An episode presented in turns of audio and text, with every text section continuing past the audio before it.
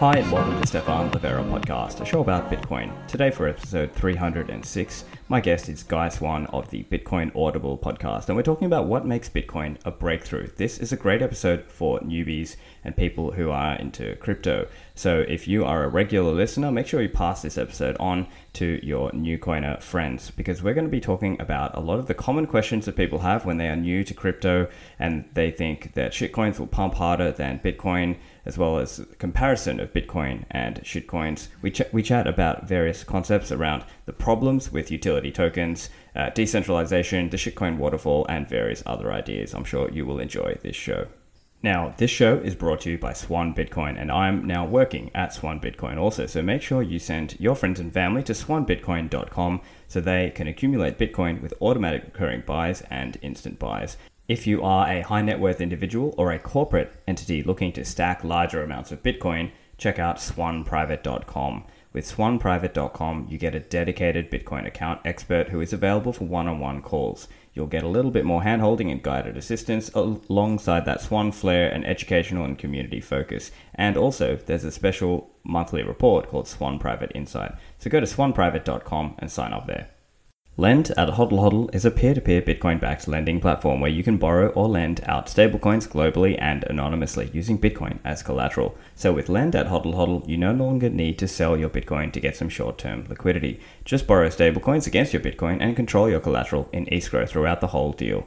While stablecoin owners can earn some extra interest by lending their stablecoins out and defining the terms and the APR for their deals. Hodl Hodl's lending platform is currently going through a major upgrade with many improvements to be available by the end of the month.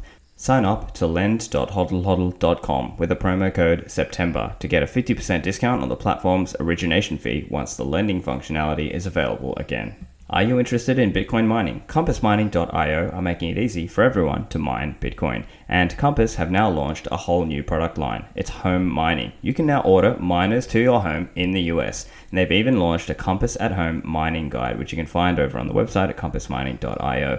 So with Compass, you can select your mining hardware, and if you don't want to mine at home, well, you can have that mined at a facility that has been vetted by the Compass mining team. And so you can set it up at that facility and also select your mining pool. And then from that point, you're just paying the hosting fees and you are receiving sats. So this is a great opportunity for people to get involved if they don't have access to industrial power rates or potentially to the mining hardware units. So go to compassmining.io and sign up. On to the show with Guy.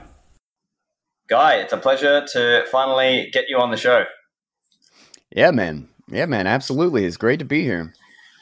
It's been it's yes, been a while since we've had our uh, our long Austrian debate at the bar. uh, was that like right. two so years ago? Yeah. Three years ago?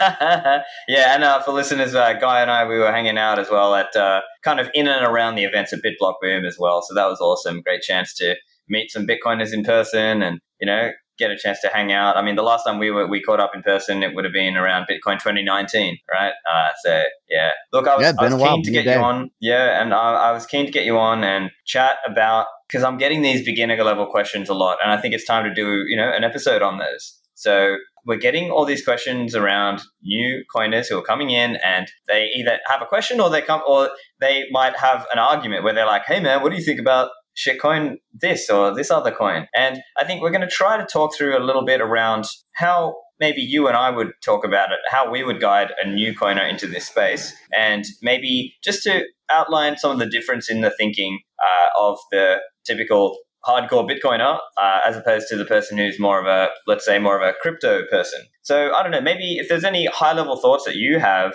how would you sort of, if, if somebody, like the typical question that you might get, right? It might be like, oh, hey, guy, uh, what do you think about, you know, ETH or ADA or Solana or something, right? That might be a typical question. So how would you normally respond to them? So basically, my my introduction to those ideas is just I try to hit like kind of a high level analogy. I, I would basically say is that when communication protocols, like like the idea of a communication medium necessitates convergence. That's the only reason it can be used as a communication medium is if you're using the same one to communicate. And a lot of people mistake that into saying, "Oh, we need a monopoly." A monopoly is not everyone converges on the same thing. A monopoly is everyone has no choice but to use the same thing because of some artificial mechanism. Like street lights and stop signs don't have a monopoly on intersections. It's just the it's the common communication medium we need to make sure that we don't slam into the sides of each other crossing an intersection at 80 miles an hour. And so because of that, all communication mediums tend toward one. And we're ta- when you're talking about a communication of value, the the pressures, the economic and incentive pressures to converge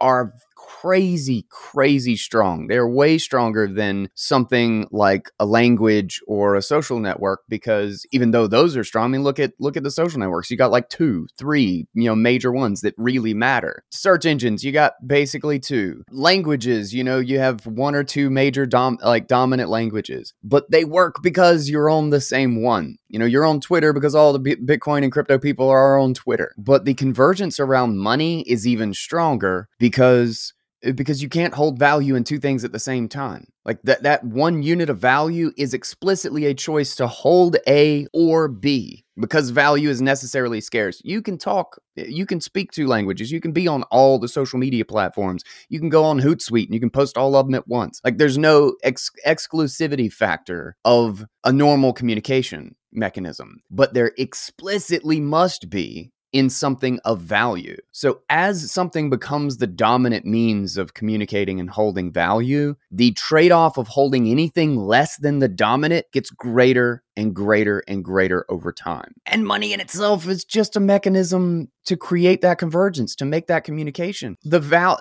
what's the point of having a whole bunch of monies? What's the point of bartering tokens when the whole point of having the token in the first place was to get around barter? You know, like you you've unsolved your problem by having multiple monies, the very problem that money solved. So when you look at this on the long term, and it will take a long time for this to play out. Money is a huge trend in society. You know, this isn't something that unravels in six months like we're trying to pick which app to use.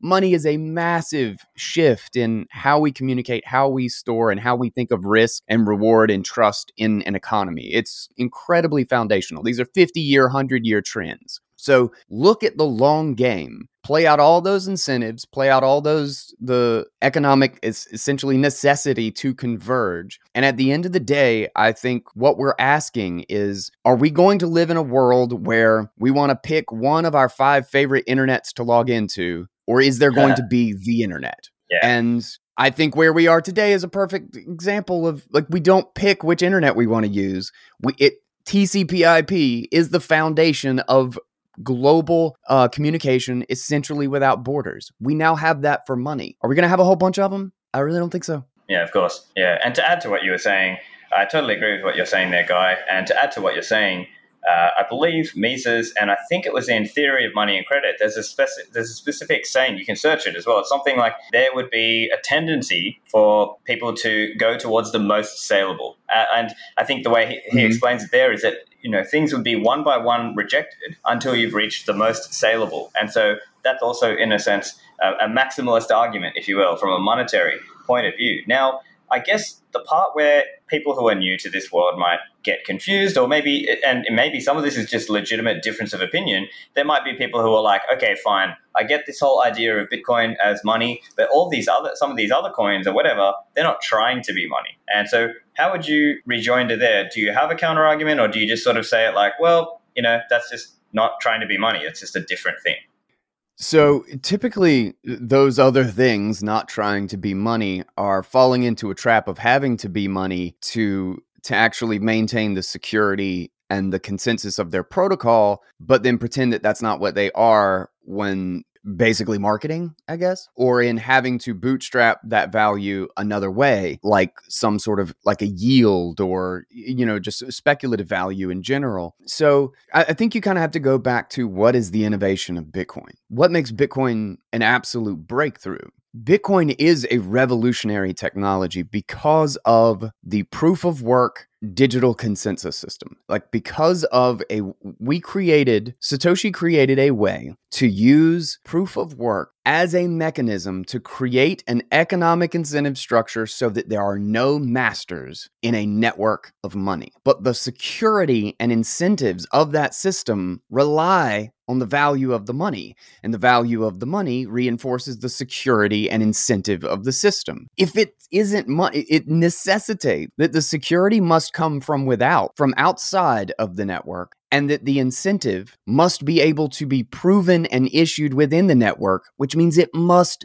be money. It's the only value that it can have is a monetary value because that's the money. I mean, that's the value that a thing has that isn't specifically some sort of physical utility. It's like when gold goes up, you know, when gold is a $7 trillion, $8 trillion market, it's not because you can use it in jewelry and electronics. 95% of that value is because it's got a monetary premium and it's got the monetary properties to actually hold that premium so that people don't just produce a crap ton more of it until the premium goes away which would happen with cotton with you know salt with houses with whatever it is. All the other goods don't manage to survive a monetary premium. The ones that are good money do. And so bitcoin is exclusively 100% digital pure monetary premium it doesn't do shit else. And that's expressly a beautiful and amazing thing. And that is exactly what keeps that game theory alive, what keeps the incentive structure working and makes it secure. So, what like a bunch of these DeFi and like crypto tokens are doing is they're actually trying to fake the monetary assurances by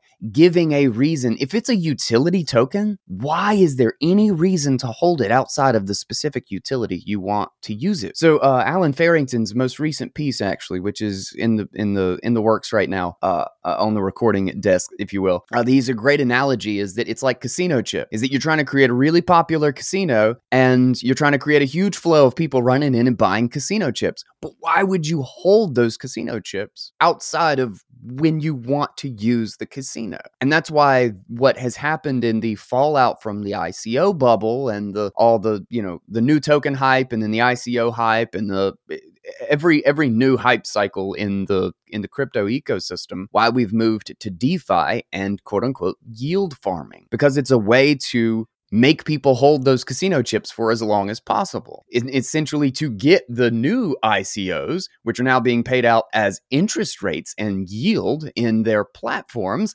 like it's just a slow ICO, essentially, or a really slow airdrop. It forces them to lock up the token, which pushes up its, it artificially pushes up its value so that you can get the next token. It's like this huge circular token machine where you're locking up token A to get token B, which you can then collateralize for token C, which gives you stablecoin D, which you can then learn turn back around to lock up for token A, so that you can start the whole circle all over again. It's rehypothecation and arbitrage, uh, leverage, excuse me, uh, rehypothecation and leverage all, all the way around, and it only keeps working if there's another flow of a new crypto token and a new crypto lending, trading, borrowing platform with a with a new thing to get yield, which is just printed out of nowhere. It's just it, it only survives because there's this constant stream of new things keeping it alive. Um, that's a really long answer to that question, but that's kind of what that's kind of how I see yeah. so much of what's going Absolutely. on in that ecosystem right now. Yeah, so maybe let me try to obviously that that was a long answer, but let me try to summarize a little bit. So, firstly, we were talking about the economic and monetary arguments of convergence towards the most saleable aspect, right? But then it's not just the monetary and economic aspect, as you were rightly pointing out. It's also the security, and it's sort of like a meshing of these arguments. That there's a monetary component to this, but then to also understand the breakthrough of Bitcoin is that is to understand that people need a reason to hold the coin, and generally speaking, you don't need a quote unquote reason to hold money, right? As Austrians, we understand, and as Hoppe would explain from you know the yield the was it the yield to hold money reconsidered, the demand for money is actually because we face uncertainty in this earth. And I don't know if I might break my arm tomorrow and I need to go to the hospital. And that's why I maintain a cash balance. And that cash balance helps me deal with the uncertainty of the world by being able to pay for hospital bills or whatever may come my way. And so that is why and how we believe Bitcoin answers this question of why would you hold it? Well, because you don't need a reason to hold money. But in the case of these DeFi random coins, it's artificial. They're trying to create a reason to hold them, but it, they're not money. They're not trying, and you, it depends if they're, if they're if they're making the argument of oh, okay, fine, we're not we're not trying to be money. Well, now you're in the utility token trap basically. And a utility token simply will not sustain value for the long term. And I think that's probably the argument there, right, around utility tokens. So how would you explain that around utility token? Well, actually, I wanted to add to uh, uh, what you were just saying because because I think you brought up a really good point. Is just on the nature of money. Like money is essentially defined. What eventually becomes money is the most saleable good in the market. Like that's how it emerges. Which kind of from the the basis of the idea suggests there's going to be one because the thing that is money is the most saleable. But the yield, you, you brought up the yield uh, from money held or, or whatever it was, um, a reconsidered. Uh, who was that by again? I always already forgot. So it was actually by, I think it was a speech by Hoppe, but it was actually considering, uh, I believe this guy named Hutt. I can't remember okay. exactly. Uh, he was essentially explaining, but there's an article, and I can put that in the show notes for listeners out there. But essentially, yeah, it's on the, he was it's on the show. Why? I, I read it. I got an audio version on the show. I think it's like 300 oh, yeah, episodes well, or 400 episodes. link for that also.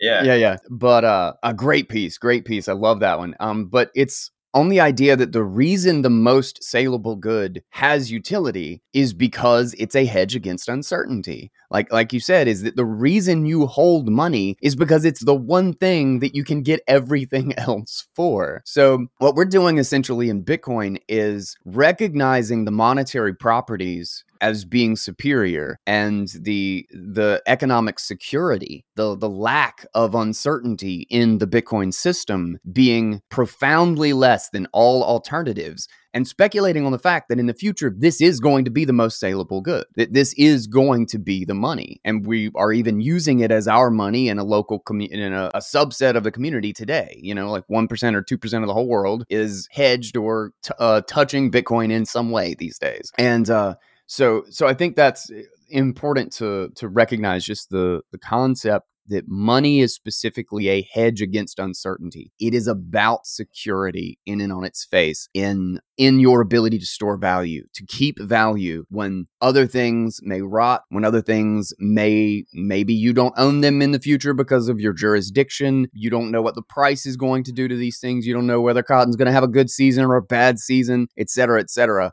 money is the one thing that that holds the least uncertainty of all other places to keep value. So a utility token, a, a bunch of just crypto things that are that are going to be hyped on the next token coming into the uh, into the platform or into the ecosystem. If the only reason you're holding it is to get yield from the next token you're it's the opposite of uncertainty. In fact i think that's why uh, that's why a lot of people are in the space is because of all the volatility is because of all the the lack of liquidity because of the huge price surges. It's a it's a speculative circle is that we're betting that the next new token is going to have the same run up that the last 100 tokens have. And so i'm going to stake my previous token to get the yield on the new token while it's being issued because that's how that's how all these like lending platforms and things they bootstrap liquidity is that they offer a new token. They just print token. And so that's what everybody rushes in to get the reward. It bootstraps a whole bunch of liquidity and now they're using it as a platform to stake token A, get sto- token B, to do that on the next one, to get the governance token. And I mean, it just, it's such a huge circular mess. And it's all chasing the utility of arbitrage. Uh, like, like you could argue that arbitrage is a real utility, right? Like if I wanted to steal man, okay, crypto is actually just arbitraging between all of these different things and it's producing yield, quote unquote, is producing interest. But there's no productive asset here. There's no business that's actually built like making like yield yield from a security or a financial instrument or whatever is because somebody produced you know it's somebody spent a hundred dollars to produce a piece of electronic software uh, like piece of software or hardware or something like that and then sold it for 150 your yield is your profit. It's $50 so you're sharing that as part owner in this productive enterprise. They're turning $100 of value in, into 150 that's not happening in any of these platforms. What they're doing is it's just quote unquote speculative yield. But what are they speculating on? Various yields there it's a yield that is arbitraging yield. And, and and as soon as you is all you have to do is chase it back to the next token to the next token to the next yield. And what you get is token printing. You just printing tokens for the next new platform or, or the next thing. And like it's like 99% of the whole thing is leveraged circular yield arbitrage. Um Yeah, it's yeah. just it's crazy. I mean there's tons of gambling money to be made like don't get me wrong I, I guess arguably in some sense that's that's a value i mean people play fantasy football and casino Yeah. Or they go to the casino, to the real casino, and gamble, right? Um, Yeah, but, I mean, I think also while we're while we're on this point, I think it's also an important point just for people. If you are new, it's important that you understand there is an industry of people who are here to try to fleece you. And now, in the past, people like Meltem Demirors have coined the term the shitcoin waterfall. And the shitcoin waterfall is like this essentially this process where insiders kind of create a token, pump it up, and sort of dump on retail. And they sort of give this perception that there's like a real market here, that crypto is a real thing. And I guess, how would you explain this shitcoin waterfall dynamic for somebody who is new to this world uh, so that they don't get scammed? Yeah, that's the this is the most nefarious part of all of it. So I guess probably what we've explained up to this point is you could argue is maybe like a good faith attempt at trying to find something that a token would be valuable for, right? Is that we're trying to build these systems, we're trying to build financial instruments and what. But I think the overwhelming majority of it is trying to figure out a new way to issue your own money to to print a token out of thin air that you can sell to someone. I mean, this is where all of this started from. You know, Bitcoin is open source code. And when everybody comes in deeply ignorant of what the real innovation of Bitcoin is, which is a form of decentralized secure consensus, which necessitates when you think about using that as a totem for value consensus makes only makes sense if you're on the same consensus you know like so again that deep convergence toward one but if nobody really gets that and this is going to take a very very long time to play out i can copy and paste bitcoin i can copy and paste it i can change one tiny little i, I can make the block size half as long i mean uh, uh block time half as long and call it Litecoin and sell it. And now, now I'm the only one. I can pre-mine it. I can pre-mine hundreds of thousands of tokens on my computer. Um, I mean, imagine, imagine the even if you're trying to be honest, even if you're trying to be, le- you're legitimately trying to find a use for this technology. Imagine the overwhelming pull to be able to bring up a Google spreadsheet punch in 100,000 units and then be able to go to an exchange and sell those units for a dollar a piece or a sat a piece. What would be the pull of being able to do that? That is what the vast majority of crypto is. I can. There was a website. There was a literal website. Um, I, it probably is still out there. I don't even know. I'd have to dig into my Bitcoin links. But literally, it was just it, it was a token generator. Like you could just. It had a whole set of. I did it once. I had. It was I- like a Guy coin coin. generator or something like that. I can't remember what it's called. Yeah, it's a fork generator, and you could like punch in like a whole bunch of different parameters of what your block size is, what your block time is, where what proof of work thingy you want to use, and like all this stuff, and then you just print out at the end, and it just gives you a client that you can run, and now you've got your own unique token. Now imagine I can just go to Yeah. Fiverr and pay two hundred dollars for a really clean, fancy looking website with all the blockchain graphics and all this stuff, and then brag about how it's got five x the the transaction capacity. Um, it's more secure because it's got two different proof of work algorithms instead of just the one. I mean, imagine how simple the marketing hype would be, and how would you know that I just got it from the website? And what does that two hundred dollar, three hundred dollar investment get me? Might be a hundred million dollars. Literally, in some cases, things that were straight up essentially copies and tweaks in that that could have completely existed on that website made hundreds of millions of dollars. How hard would you work to try to get some marketing hype or something that you could just say was just enough different or had this fancy utility and I hired real blockchain devs and I did something really cool in this smart contract so that you could get the yeah. incredible amount of tokens that you got for free that you can now sell to everybody who's all excited about your new platform and your new blockchain and all that crap. There is so much. Of course, yeah. And then to add to that, there's this whole ecosystem around perpetuating that kind these kinds of scams. And so there would be these kind of at the top, the elite shitcoiners or the insider shitcoiners who make the coin, and then they might go out and get people to promote that coin.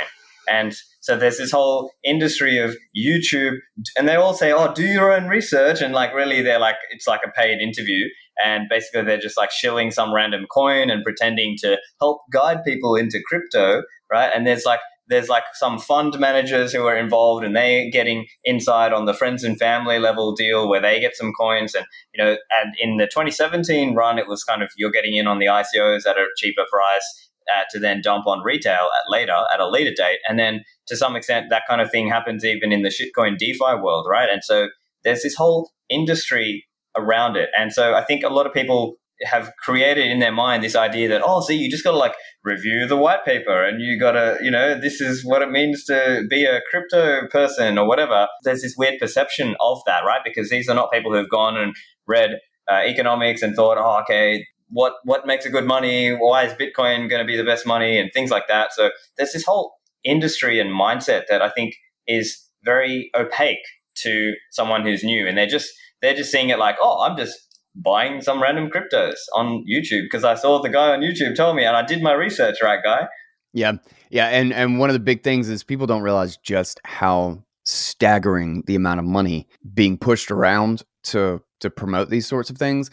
I mean, if you talk to people who have been in crypto, uh, like the, Shitcoin Insider, uh, my co-host on uh, Shitcoin Insider has been working in the crypto and DeFi for a long time, and he even says even some of the stuff that like like he's kind of embarrassed having done in the past. He talks about just the massive amounts of money, like the to get paid for almost nothing just to market, just to go into a Telegram group and start shilling it, and just like, no, you guys, you don't, you y'all don't even know. Have y'all not heard about Crapcoin 13 like oh crapcoin 13 is the bee's knees is so, it is absolutely revolutionary and like just whole like armies of these people going on to social media and telegram and getting paid good money to do this and then you have all these ICO trackers and journalistic websites. There's a there's a great piece I read on Bitcoin Audible actually that uh what was it called? It's like I worked in crypto for 2 years and this is what I learned or something like that. Um it's by Matt oh god, it's like Matt Vanali or something like that. I, I can't remember. I'll, I'll, see if I can get you the link or whatever. Uh, but it's a really great piece, and he just talks yeah, about sure. yeah. basically the mess, like how he was kind of bought into it for a really long time, but then he just started to see how dirty all the tactics and all the the marketing and everything was. But you'll get uh, like these crypto journalists or whatever. You'll regularly get these like, oh, these are the top ten top 10 crypto to look at right now and then you'll get all the big names, right? Ethereum, uh, Solana, Cardano, whatever, whatever is the the big thing happening right now on crypto Twitter. But somewhere right in the middle, for no for no reason whatsoever, like number seven, it'll be some dog shit token that nobody's ever heard about, like Zencoin. And it's like number 583 on Coin Market Cap or something. That whole article is paid for by Zencoin. That's the the whole reason that exists is because Zencoin just printed themselves a shit ton of tokens and they offered up a hundred thousand of them, or they sold a hundred thousand of them on some garbage exchange for ETH, paid them thirty thousand dollars to put that article up, and everybody's going to read that and it's like, yeah, yeah, all these coins, I have all these Zencoin. What's Zencoin? oh my god, I got to get Zencoin. It's just above Solana, and and this this huge cycle. It, it's an absolute mess of conflict of interest and just people paying. Like when when you can turn three hundred dollars fancy website and blockchain graphics into millions and millions of dollars. How hard is it to split that 10% with the guy who's doing your you're journalists. Uh, like that's that's how all of them survive. None of them, none of the big Yeah. ones, don't Yeah. do that because that's the way they get big. They have to. Like it's where all of Yeah. the money is in quote unquote crypto journalism is a mess. Yeah, it's a shame. And it's like this whole industry of people kind of supporting each other in awkward or weird ways, right? Or uh, the rumors around exchange listing uh, that the idea of, you know, people might create a shitcoin, yeah. as you said, and then pay a bit of money to try to get listed on an exchange because they're hoping that brings in some liquidity, uh, retail liquidity, uh, meaning they want to be able to dump on people. And then people don't understand that there's actually not as much liquidity as it seems. So then they think, oh, I'll buy it cheap and I'll be able to sell it, you know. But the reality is that the liquidity is simply not there at the time that you're trying to dump. Like theoretically, if you're going to be this whole shitcoin gambler, right? And I think let's let's bring it back to I think what would a typical new person to this world be thinking? And they might be thinking, oh, altcoins have better gains, right? They might be thinking, okay, Bitcoin, it's already gone up so much, it just doesn't have that much upside. Let me gamble on some shitcoins, and then that will then allow me to then tra- trade back into Bitcoin, right? And of course, you and I, we've all heard this argument many, many times over the years. But how would you explain that for somebody who's new? Because in their mind, that might, you know, if they're if they're not as well studied in this world, they could easily think that. Yeah, yeah. So uh, the reason altcoins have better gains is in the short term um, is because they're illiquid. Is because nobody nobody owns them. Is because they're not used for anything. You know, if you've got a hundred thousand dollars in volume for a day, and somebody invests ten thousand dollars, you make a massive move in the price. The market liquidity is eight billion dollars at eight eight billion dollars a day and you put in ten thousand dollars and then move at all. You you barely you barely soak up a single market order. You know, maybe you move it a penny for a second, and then it goes back down ten or whatever. Like it just you you're inconsequential in the realm of the greater market. Of course, shitcoins are going to move faster. That's that is the nature of liquidity. If there are a few market orders and you put X dollars in, it's going to eat up more market orders than one that has a lot of market orders. Right. And as you were saying, Guy, the point about how shitcoins can pump harder than Bitcoin, but it's important to note a lot of them won't. And if you know a gambler or if you are a gambler out there, oftentimes if you speak to them, they'll always tell you about their big wins. They won't necessarily tell you about all those times they did it and kind of lost money or went break even on it. And so what happens in practice is that people might quote unquote diversify into a basket of shitcoins and then think that just because one or two coins might have pumped well, that they're a genius trader now. And unless really, like you were saying with the shitcoin insider aspect, unless you're an elite tier shitcoin insider, you are mostly losing money. You are generally losing money on average, especially once you consider the tax impact of trading around, once you consider the liquidity aspect of trying to trade around. And I've written an article about this about why you shouldn't be playing shitcoin gambling games. But hypothetically, because what here's what people do, right? They think, oh, what's the next Bitcoin, or what's the next Doge, or uh, you know, what is the next Sol or ADA, right? Because these coins have pumped a lot recently. But here's the other aspect to consider is what's your denominator, right? Because people like you and me and others, we are denominating in sats. What is important to us is how many, at the end of the day, we're playing this game of musical chairs. And in 10 years, 15 years time, who knows? The music is going to stop and it'll matter how many, you know, if you hold, you want to hold the chair, right? Uh, despite uh, our friend Pierre Rochard, right? But uh, of course, the You're point so being, mad at you right now. if you measure the yeah um, but the point being we have to measure things in sat terms and so as an example ethereum the all-time high in sat terms back in 2017 was around 15 million sats for one eth um, and back uh, a couple a couple of stats as an example people might point to say okay as an example Sol right now is around 330,000 sats. But that came up a lot off the start of the year when it was around 7,000 sats. And so people are looking at these and thinking, oh, look, see, if I just manage to write this one up, then maybe I can flip it to Bitcoin. But the reality is you're just cherry picking the ones that did pump really hard and not understanding that there could be a lot of coins that just go nowhere or just go down. Back to the show in a moment.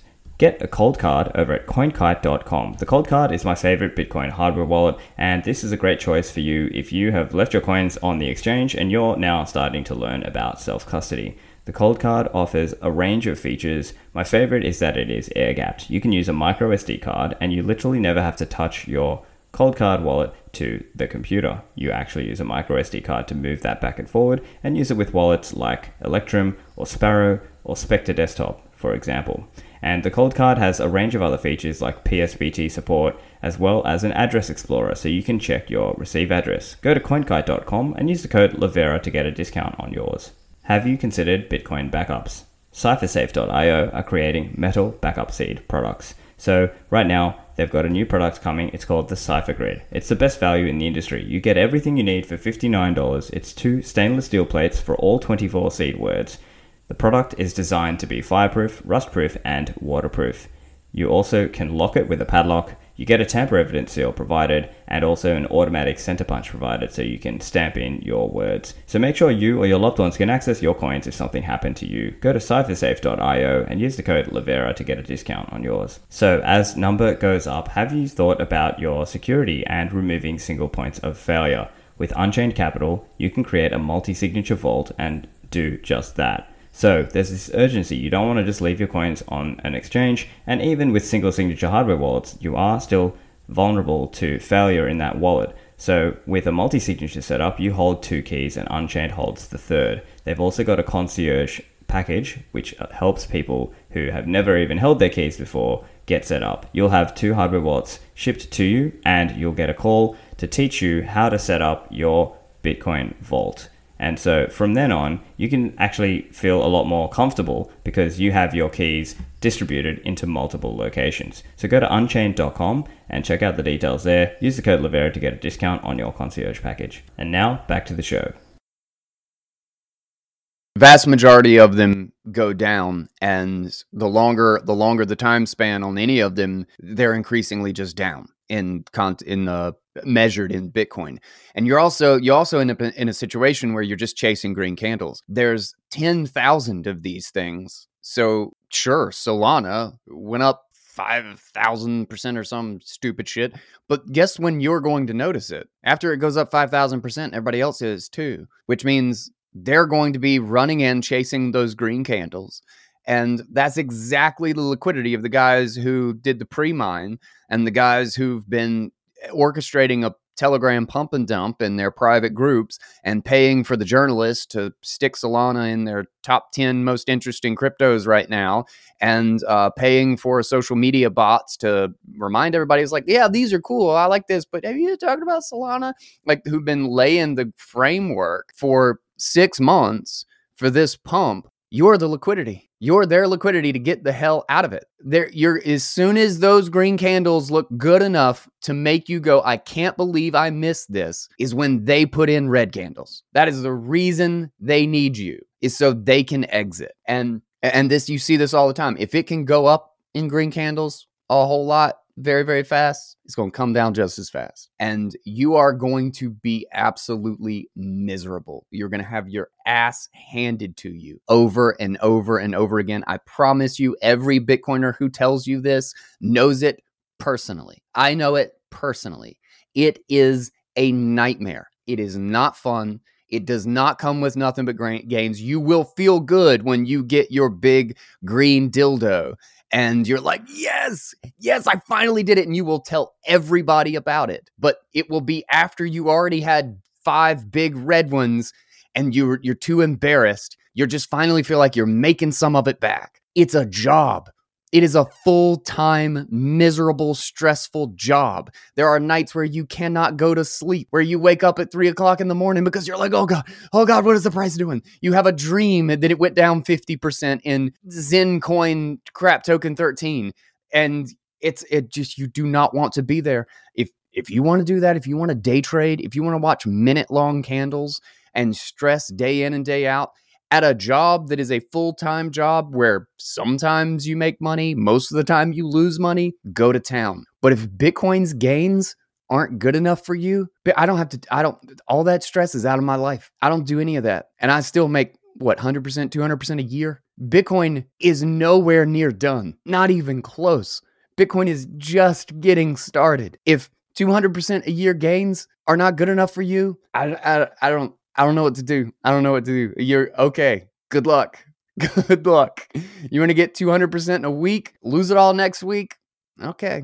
Some people that's that's it for some people, but I live stress free. I get other shit done, you know. I record stuff, I make a podcast, I start a family. I ain't I ain't staying up at three o'clock in the night worried about whether the price is going up or down the next hour. Nah, fuck that. That sounds awful. And no. Exactly. yeah. Yeah. And I love that point you're you're making there that listeners if you are trying to play that game, you are their liquidity, that you are the one they're dumping on. There's a good chance that you are in that position. And here's the other aspect as well. You have to consider longevity, right? Because it's easy, you know, it's well, not easy, but it's relatively easier for a coin to have a good performance in a over a one year time period or a two year time period. But here's an example for or even an exercise for the listeners out there. Look in use the Wayback Machine or the Wayback Archive or one of those things, and look at the top five shitcoins of 2016 or the top 10 from then and compare what is the top 10 now. How many are the same? And which coin stayed number one all of that time, right? I think that's an important exercise for people out there, wouldn't you say, Guy? 100% because you get um uh what's it called? Survivor bias. Survivor bias is you you look at what and it's kind of the same it's similar bias to you know looking at 10,000 coins that are plummeting or doing nothing interesting at all and seeing the two that just shut up with green candles. You know if you're just looking through if you're just scrolling through coin market cap looking for the one that's really freaking green while everything else is red it's like guess what? You're to find one. You're always to find one. But if you look at anything that has any amount of longevity where you can invest in it and go to sleep at night and be okay with like you know actually get some restful sleep that list is almost non-existent like like it's it's basically bitcoin. And if everything is traded against bitcoin if you're worried about how much bitcoin you have it's basically nothing. It's nothing. You're you're gonna it's just gonna be pain in my opinion. And I think when you look at the long term and we talk about convergence and which one has the most profound security and settlement assurances, which is the value of this thing to begin with. The reason it is sound digital money is because you own it without anybody else's permission, because you can transfer it without anybody else's permission. There are no masters, there are no dev keys, and it provides an economic incentive, a game theory incentive structure, so that there just will not be masters. It's secure from having a master. When when you look at the most secure and you put this on a long enough time frame, I just don't I just don't think these other things and, and I fully admit, I fully accept that I might be wrong about this. You know, like like I'll I'll let that go, you know, I'm, not trying to be an ass, even though I probably sound pretty uh, direct about this. And in the context of, you know, I, I know your mission, I know my mission is about freedom. This is about ending the state monopoly on money. Um, so there are plenty of cases, I guess you could say, to be made for let's just make as many cryptos as possible. And if we accomplish that goal with 10,000 cryptos and I'm t- totally wrong about the game theory and the incentives around convergence on a single money and that maybe we are just going to barter tokens endlessly and we're going to yield farm and arbitrage between yield farmings okay i don't really care like I like I'm not gonna be like butthurt and be like, oh, you're. I'm not gonna hate you for for doing that. I don't care if we get rid of the state monopoly on money. Perfect, perfect we do it with a bunch of crypto whatever crypto is life i don't give a shit.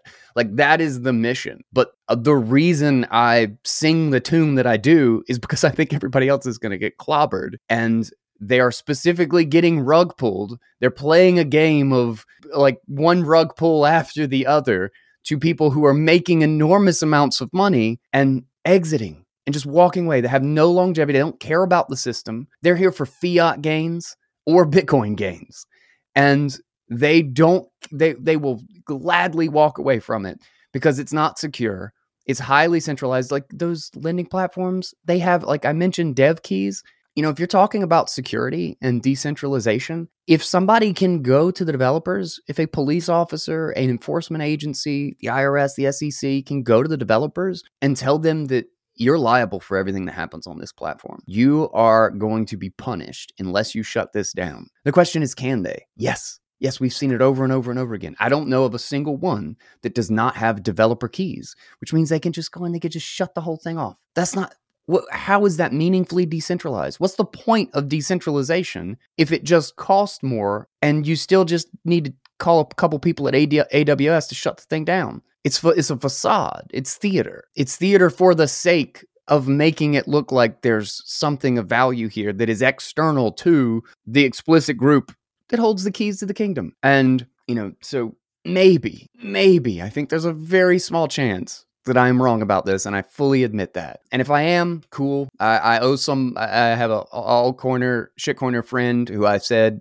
if you know 10 years from now uh, it still looks like this and you know it's become the dominant form of finance and uh, money i said we're going to sit down i'm going to say you absolutely told me so and i owe you a beer cool uh, maybe that happens i really don't think so and i would never advise anybody to eh, to take that route because I think I think this is just you know regurgitations of the 2017 like ICO bubble. It's just looking for the next hype to because there's always new blood. There's always fresh blood, and everybody has to go through the same painstaking mistakes and learning process. And that learning process is profoundly profitable to people who can take advantage of the information asymmetry. People come in deeply ignorant. Everybody does. I don't mean that as an insult. Everybody is deeply ignorant of money, of what these technologies are, what the value proposition of these things are. They are insanely different. They're just they're it's a very novel technology. It looks nothing like there's no easy thing to analogize to. Like the framework for understanding these things is essentially non existent. You have to build it from scratch. That information asymmetry is gold to the people who are here and know how to sell you bullshit. And there's mountains of it. There's absolute mountains of it. If you want to investigate quote unquote crypto, understand Bitcoin first. Get some Bitcoin, sit on it, learn about it, figure out how Bitcoin works, why Bitcoin works, what made Bitcoin unique previous to the world where Bitcoin didn't exist. Then look at crypto. Then branch out and see what you learn. You'll probably reach the same conclusion I did. I feel like maybe not. Who knows? But you'll at least protect yourself yeah. a little bit if you just start with Bitcoin and branch out from there. That's where it was all born. That's where it all started from. That's where you should start too. Yeah, yeah. And uh, it's important to remember that a lot of the coins are LARPing about decentralization. And so the reality is somebody out there could stop that platform or try to roll it back.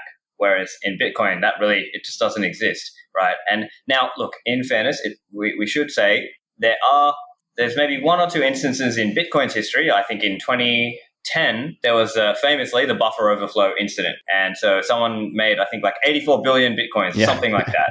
Uh, but I think it's also important to remember Bitcoin was the first and it was different then, right?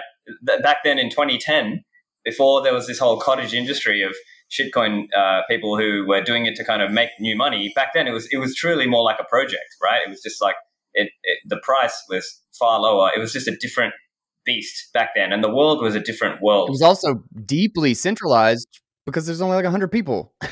You, you, know like like when it was born it necessarily is centralized because everybody's running the satoshi client. Um, it's only decentralized as a maturity process you know? Um, so sorry sorry to interrupt but uh, but yeah necessarily like everything else benefits from bitcoin having had that bug before everything else even existed. It was it was an experiment. It didn't even have any value it was like it was worth literally zero dollars. It was just people running shit on a computer and wondering wondering if this thing was going to actually survive. Can we keep running this system? So yeah, sorry, you keep going. yeah, yeah, no, absolutely. And I think it's it's important to point out the distinguishing factors there, and it's also important to remember that there are hacks on shitcoin DeFi almost every week. We see some new hack. Uh, sometimes in the hundreds of millions of dollars range. And then what happens is because they might end up handing it back or something because they thought, okay, well, there's no way I'm going to be able to exit liquidity out on an exchange because it's all the KYC. So then it kind of points out to you how decentralized are these ecosystems if they, if that's what, if that's how they feel about these things, right? How really decentralized are these things? And here's another aspect with a lot of the shit coins. People just treat it like numbers on the screen, right? It's like, oh, I just go to my exchange or broker and I buy it how many people are actually running a node for this shitcoin? How many people are using a wallet and self custodying for that shitcoin? These are all questions that, as you know, a new person to the space, we have to consider, don't we? Yeah, Yeah, one hundred percent. You know, like decentralization, like like I just mentioned with Bitcoin, decentralization is something that you earn. Like it's not copy paste. You know, like it's a it's a maturity process. So I, I use an analogy on my show is that Bitcoin when Satoshi and Hal Finney were the only ones running it was clearly highly highly centralized. They could have hard forked in an hour like to to change something and and you know Satoshi just hits Hal up and be like, dude, update your client. He's like, all right. You know, like like like it was it was necessarily centralized. It's like an infant. The code, the protocol itself is just the DNA. So when you copy paste it, you can say, oh, our protocol is just like Bitcoin because we literally copied Bitcoin's code and then we changed parameter A, B, and C. But you didn't copy its decentralization. You didn't copy all of the nodes the the hundreds of thousands of nodes all around the world you didn't copy the lightning network you didn't copy the growth and the ecosystem and all of the exchanges and all the relevant interests and the social the social defense mechanism that and the precedents that had been set over bitcoin's lifetime you copied its genetic so just like you could watch an infant grow into a young man and get strong and you know, you know, maybe they they've learned a lot of skills and they're able to survive out in the wild on their own. And then they grow up into a lumberjack, and your mission is to cut down trees. You're going to get the lumberjack.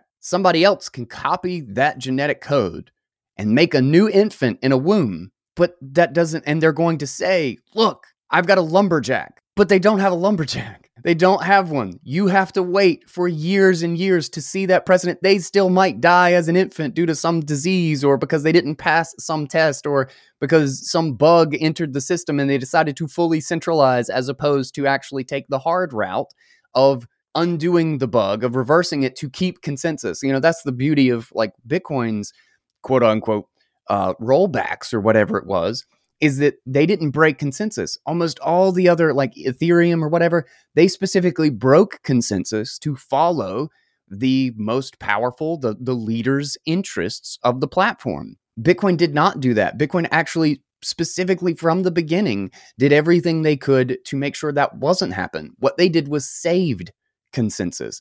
They rolled back so that the fork did not happen. And this is multiple times. Every bug that has happened in Bitcoin since has uh, gone about it the same way. The 2013 uh, rollback was the same. And in doing so, it prevented a fork so that consensus was remained secure, consensus remained trustless, and so that the people who were on the quote unquote outdated system were not put at risk. They weren't forced to update to some client that they didn't trust.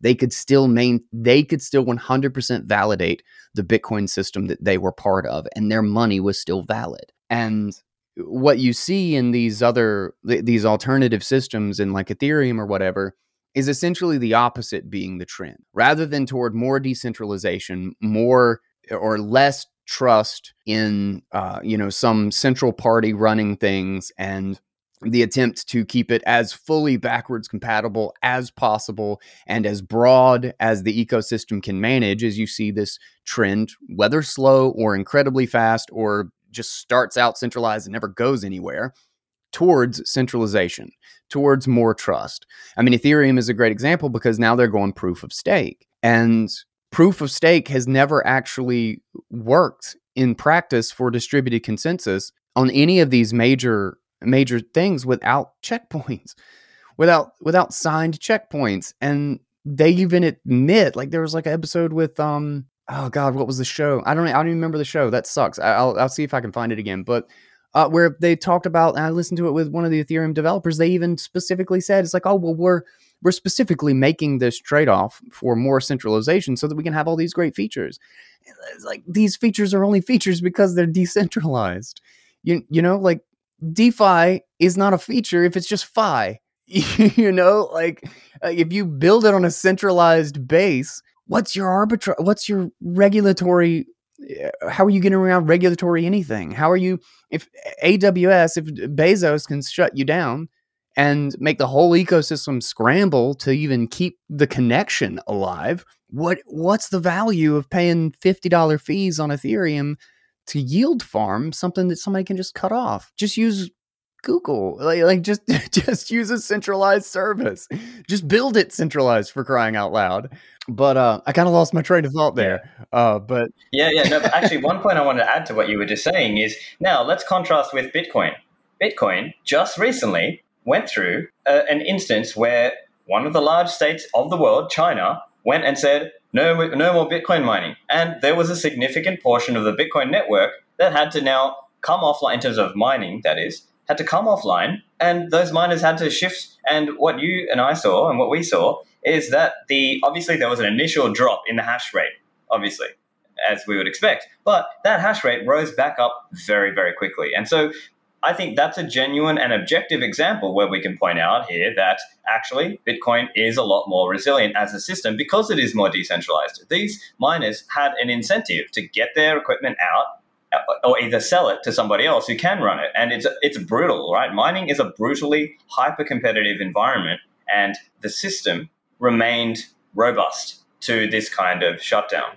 And we could not say the same for altcoins. Yeah, it was actually like really really amazing. It's it's kind of incredible how robust the system has become over like like during this during the last like five six years or whatever um against so many different potential problems that had i not specifically been following it had i just been using bitcoin regularly i never would have known it was arguably like 50 to 60% of the fundamental security infrastructure of the Bitcoin network. What other service or system or platform could possibly shut down 50 to 60% of the entire infrastructure, keeping it running and have zero interruption in service and no fundamental change in how it actually operated and migrate it halfway around the world? Like, I mean, it literally, yeah. you're talking about massive amounts of hardware that just picked up shop, you know, unplugged and dispersed to like 20 other different countries and found a new spot to plug back in and get back up and running. And there was zero network interruption. Exactly. And, and just for context, listeners, we're talking literally about hundreds of thousands of mining machines here right? It's no small feat to achieve that. That and every person involved had the incentive to do it, right? Because if you're a miner or a mining pool, or you know, you had this incentive to get out there and help make this happen because there was so much money on the line for you to do this. And so I think that is also an important point: is that the incentives of Bitcoin are a bit more better aligned for the system to operate into the longer term. And I think that is an important point that people only understand, and they only come to understand this once you've done further study, right? You've listened to Guy Swan, or you've listened to my podcast, you've done your reading, you've done your homework, you've been discussing, or maybe you go to the Bitcoin meetups and you talk with people and you learn. And that's really what it is. That's actually doing your own research, right? Instead of the uh, shitcoiner version uh, of that. Um, and so I think the other thing people might have as a concern, if they're new, they might be thinking, oh, but Guy, um, isn't Bitcoin old technology, right? This is like obviously I'm, I'm just representing the concern, right? It's not. Uh, no, yeah, what yeah. would you say to that kind of concern? Okay, so um, so is TCP/IP. Um, so are traffic lights. Uh, so is English. How how often do we update English? Um, it's a communication medium. It's a it is a protocol. TCP/IP really has kind of been unchanged since 1978. I guess I guess probably like the formalized version for the last like really significant update update was probably 83 84 something like that. Um but it's like 40 years old. Isn't it the myspace of the internet? You know like isn't it old technology? The whole point the whole point of a cryptograph specifically a cryptographic but the whole point of a communication medium add to that a system of cryptography and a game theory and incentive structure to it, which is whole levels of extra complexity and risk involved in doing something wrong, is the fact that it has lasts for a long period of time and does one job profoundly well and reliably. You know, you don't just you know like like side like during the, like the cipher the days of the cypherpunks leading up to Bitcoin, is uh there were tons of people who would quote unquote, quote unquote roll their own crypto and they were considered morons and cranks. They would go on like Sci.crypt or whatever, and they'd be like, I've got a new cryptographic algorithm or whatever, and it's super unbreakable. And uh, Andrew Poelstra in A Treatise on Altcoins has a great line. It's like, anybody can create a cryptographic protocol that they can't break. like, of course you can. If you've got even like a, uh, any sort of game theory model, like y- you, you, it's limited to your own ignorance. So if you make something that you can't break, it just means that you don't understand it well enough to break it. Like that, that's the best thing that you can design. Um, and they have an incredibly short lifespan. You, the number one rule in cryptography and cypherpunks is don't roll your own crypto. Don't do it. Use the one that is trusted. Use the one that has survived for 10 years, 12 years, because it has the Lindy effect we know that it actually works. We know that it reliably does its job. And these things are completely based on that security. Uh, that's where their value is fundamentally comes from. TCP/IP does a single job, and it does it incredibly well. It does it better than anything. Uh, it does it more reliably than anything else does, and it is it is that fundamental communication medium that everybody has adopted. Trying to change that, like quote unquote hard fork TCP/IP, would be a freaking nightmare. That point is correct. Like, don't roll your own crypto, right? And so there are all these aspects that only become apparent once you've done further reading and research. And I think, look, I think the other big one that we get from new coiners and people who are new to the quote unquote crypto world is they say, oh, but guy, doesn't Bitcoin use too much energy? I heard there's these other more energy efficient coins. Why don't I use those? Ooh, this is this is a two hour long conversation. Um, probably the uh, the easiest way to explain this is that the use of energy to secure the system is the innovation. It is exactly why Bitcoin is a breakthrough.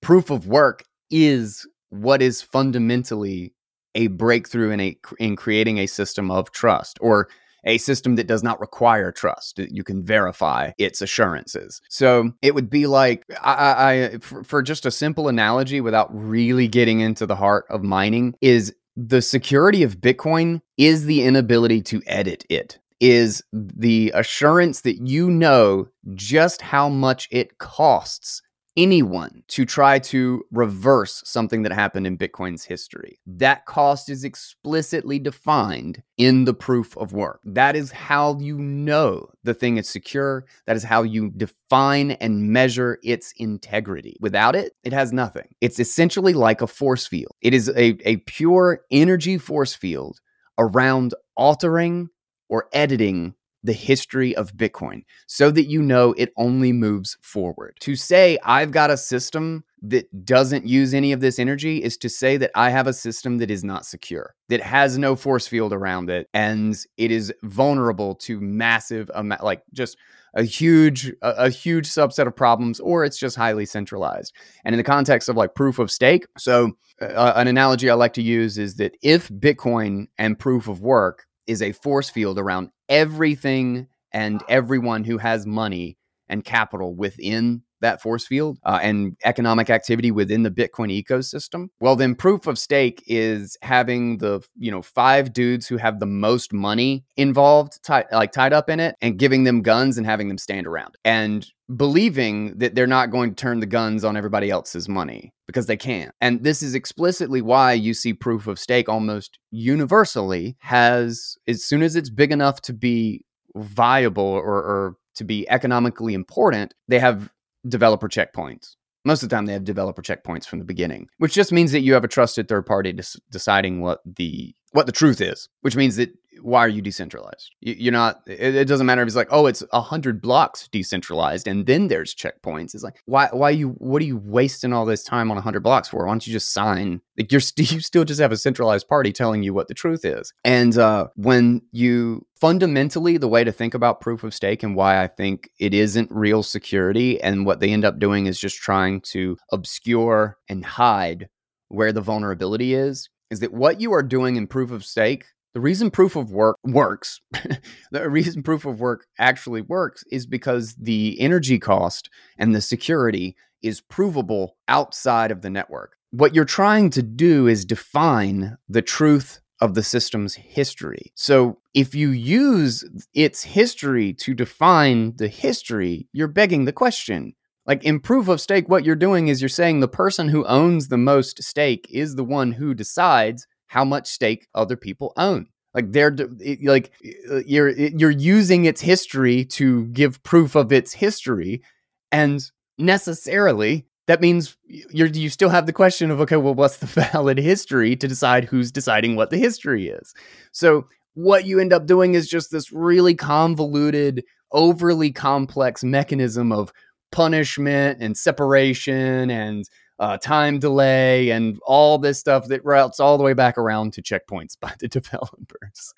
Um, and, and, almost universal, I, I, think there's something fundamentally broken about the concept of proof of stake. That if if you're using the history to define what is the valid history, the person who I mean, we can get into a hundred different ways that this could be attacked, but I think it's all just kind of you know details. It's un- unnecessary details because I think there's just fundamentally something wrong with doing that. If there's no proof, like if if one person doesn't have to go through the force field because they are the ones who define what the force field is, there's no force field. There's you know, there's no it's just it's a lack of security.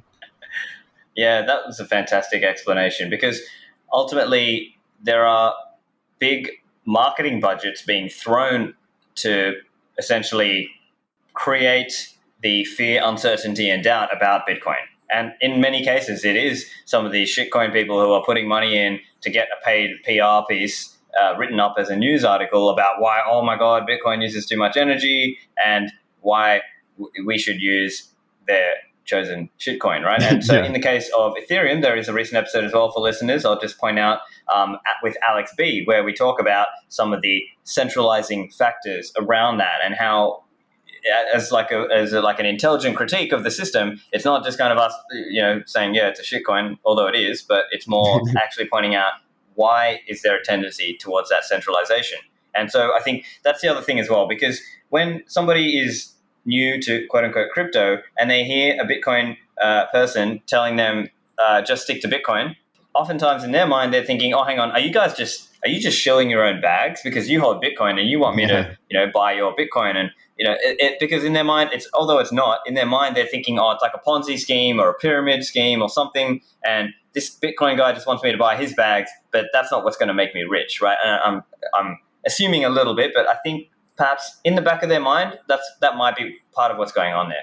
I think that's understandable. You, you know that's that's a point that is because it's so easy when you just you know walk into this thing to say everybody's shilling their bags and basically everybody is right um, so before you have any foundational understanding of any of this that's what all of it's going to look like and to some then there's a there's a grain of truth in all of that you know like i i, I could if I'm if I'm holding Ethereum, I want you to hold Ethereum. If I'm holding Bitcoin, I want you. I have I have an incentive to have you hold Bitcoin. But at the end of the day, you know, you could also argue that me telling you to use TCP/IP and not buy this other shitty router for five hundred dollars from this random company that says they've got the next internet protocol. Sure, okay, it benefits me if you get on TCP/IP because then we communicate but you know it's also a really bad idea to buy that other guy's crap you know uh, like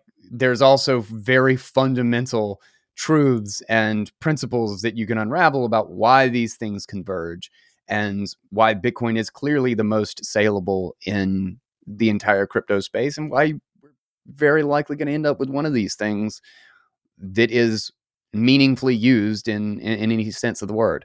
Um and uh so sure you know that's a that's at least a valid criticism from a very high level social discuss nothing else sort of perspective and it makes perfect sense that that's the perspective when you step into this you go through the door of bitcoin and the crypto world and that's what you see.